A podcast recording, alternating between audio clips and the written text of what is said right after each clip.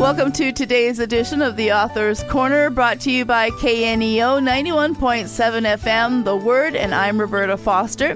Today I welcome Ralph Hawkins to Author's Corner, and he has written the book Ancient Wisdom for the Good Life, and it is published by Hendrickson Publishers, and he'll tell you more about how to find this book and others that he's written uh, towards the end of our program.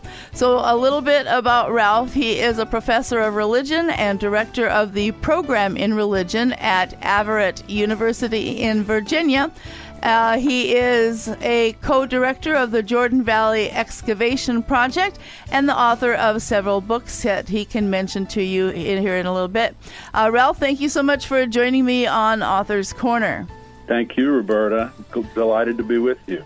So I like to start with basic things at the beginning. And So I went to your book introduction and you discuss the meaning of the good life. So uh, why don't you summarize for our listeners what uh, you describe the good life to be and how godly wisdom will help us in achieving that? So, the good life has been a subject of uh, inquiry among the great thinkers of uh, Western civilization for centuries and centuries and centuries. And um, in classical philosophy, particularly, uh, the great thinkers like Plato and Socrates and Aristotle were thinking about the good life and uh, how one might attain it. Uh, so, it's, it's actually a very prominent. Um, uh, subject in in classical philosophy. Uh, in American culture, people tend to think of the good life as um, something that has to do with acquiring a lot of possessions or you know a nice house, living mm. uh, a lavish lifestyle, things like that. We we tend to, uh, if you look up uh, the good life on dictionary.com or Merriam-Webster or whatever, you'll find definitions that um, uh, at, at, least the way it's used in um, conversational English, when people talk about the good life, they, they tend to mean physical things that they can acquire, mm. um, that kind of thing. When the philosophers of the classical period talked about it, they, they tended to mean um, the examined life. and uh, uh, they thought that to attain the uh, good life, you you had to be uh, very well educated and you had to engage in really deep contemplation and learning in order to get a lot of intellectual um, depth and, and uh, only through intellectual uh, achievement and um, personal virtue could a person attain the good life.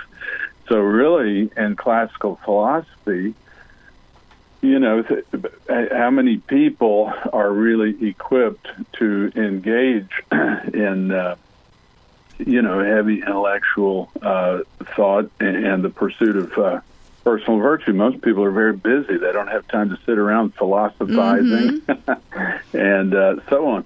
So, when the classical philosophers like Plato and Socrates and Aristotle talked about the the pursuit of the good life, they said, you know, to be honest, most people just will never attain the good life hmm. because they cannot successfully uh, uh, engage in the kinds of intellectual pursuits that are required in order to attain it. And and so they said that for ordinary people, the good life is out of reach.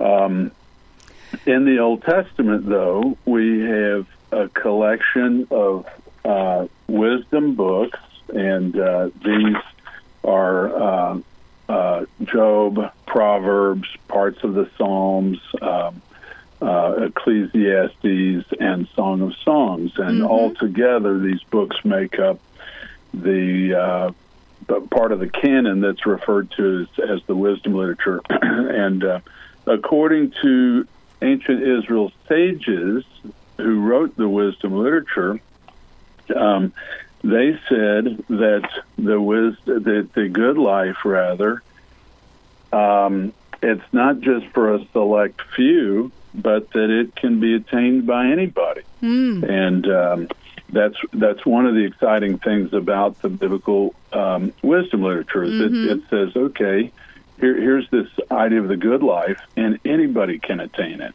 Fantastic. So the invitation, yeah.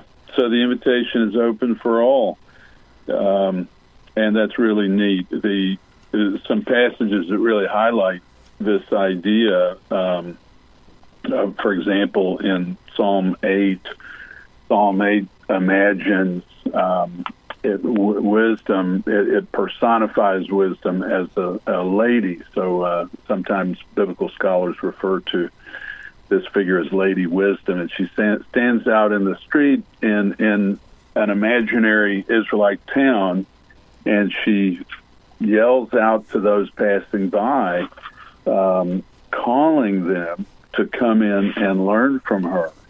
And in Psalm, um, or I'm sorry, Proverbs eight, uh, uh, particularly uh, let's see, around uh, the first few verses. Um, she says, To the people I call, and my cry goes out to everybody who lives.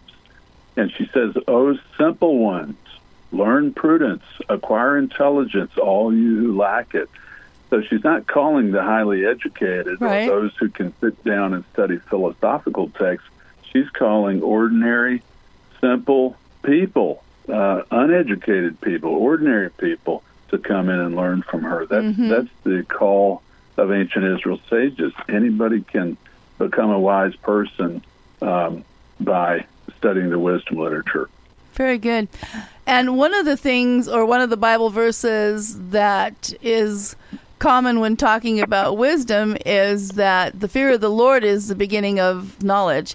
And so taking a hold of the wisdom literature that you're talking about provides a lot of insight into how living a life that is pleasing to God actually helps us to live that good life, doesn't it? Right.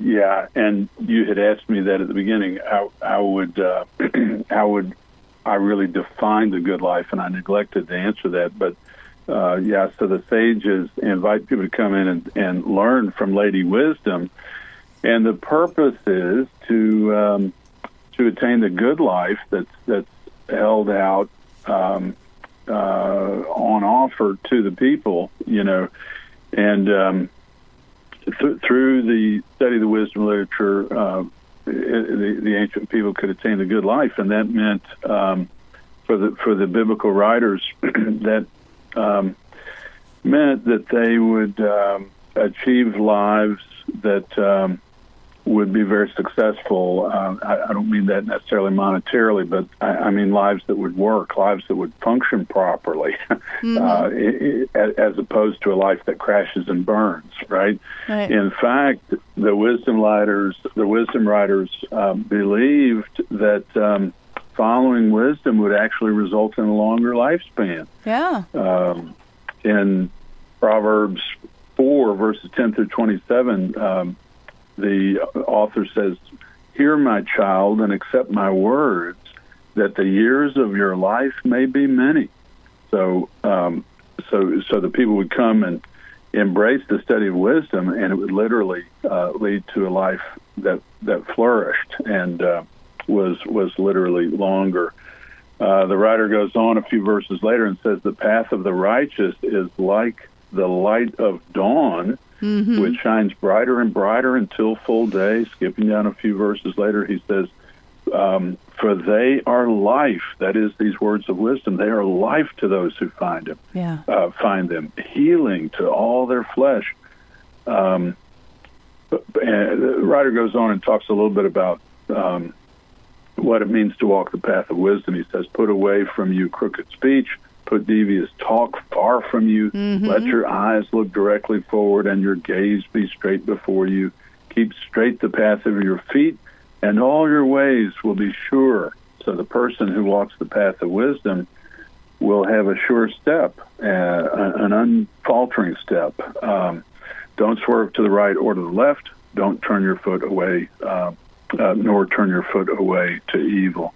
Uh, so the idea is that a, a, a life lived in pursuit of wisdom would be a longer life, a fuller life, and a healthier life, a successful life, we Amen. might say in today's terms. Okay. Well, let me remind the listeners I'm talking today with Ralph Hawkins regarding his book, Ancient Wisdom for the Good Life, and it's published by Hendrickson Publishers, and you are listening to Author's Corner. I'm Roberta Foster. So, you tackle a number of different subjects in the book based primarily on kind of the themes of the uh, wisdom literature books of the Bible. And so one of them is the whole issue of integrity. How does the Bible in, encourage us to be uh, to walk in integrity and are we seeing that in today's society? are we seeing it in today's society? well, um, I think there's been a decline in integrity in today's society. I mean, we li- we live in a culture that seems seems to uh, have experienced a decline in integrity. Uh, there's a back in the 1970s there was a um, a famous uh, physician named Dr. Karl Menninger, and he wrote a book that became a classic for many years called "Whatever Became of Sin." But mm. he talks about the decline mm-hmm. of uh, integrity and uh, today's society. And part of that is um, part of that decline of integrity grew out of a rejection of the idea of sin. And that's kind of interesting. You know, the church today has become so focused on grace, and, um, um, you know, it, it's almost uh, grace is emphasized so, so heavily that there's a de emphasis of um, uh, of the idea of sin and that the idea that humankind is estranged from God mm-hmm. and, and, needs reconciliation. But so the, the, the word sin has largely been expunged from our mm. modern American vocabulary. There, there may be there are probably some denominations that have a strong, a higher view of sin, you know, and maybe talk about sin more. But especially in the the so-called mainline denominations like the United Methodist Church, the Evangelical Lutheran Church in America, the Presbyterian Church USA, uh, Episcopal Church USA, the, the so-called mainline. Um, I think the idea of sin has has very much declined. Um, but but you you ask about what the wisdom writers have to say about recovering integrity. W- when people think about the wisdom literature, they don't often think about Torah, the the uh, God's law from the Torah. Uh, in Judaism, the first five books of the Bible are called the Torah. In Christianity, they're often referred to as the Pentateuch, but the books um, of the Torah or the Pentateuch go from Genesis through Deuteronomy, and they include God's law. So that's that's the Torah. So people usually have like sort of a hard division. They think of the Torah as over here and the wisdom literature over here.